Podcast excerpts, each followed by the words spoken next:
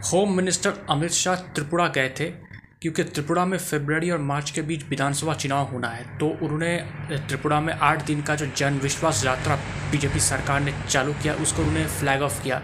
ये यात्रा पूरा त्रिपुरा स्टेट कवर करेगा और लोगों को त्रिपुरा सरकार ने क्या काम किया उसके बारे में बताएगा। अमित शाह ने बोला है कि इस मौके पर कि फ़र्स्ट जनवरी 2024 तक राम मंदिर अयोध्या में पूरा बन जाएगा। आप मंदिर दर्शन करने आना। उन्होंने कहा कि कांग्रेस ने हमेशा राम मंदिर के, राम मंदिर बनवाने को रुकवाना चाहा। लेकिन हमने पूरा किया। उन्होंने ये भी कहा कि त्रिपुरा में जब वामपंथियों की सरकार थी, तब त्रिपुरा में कोई डेवलपमेंट नहीं हुआ। जब से पाँच साल बीजेपी की सरकार त्रिपुरा में आई हुई है, हमने बहुत ज़्यादा काम किया है।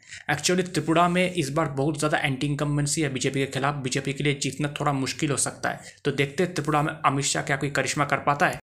दोस्तों, मेरा नाम प्रियोव्रत गांगुली है। मैं एक राजनीतिक विश्लेषक हूँ। तो आपको मेरा पॉलिटिकल एनालिसिस कैसा लग रहा है?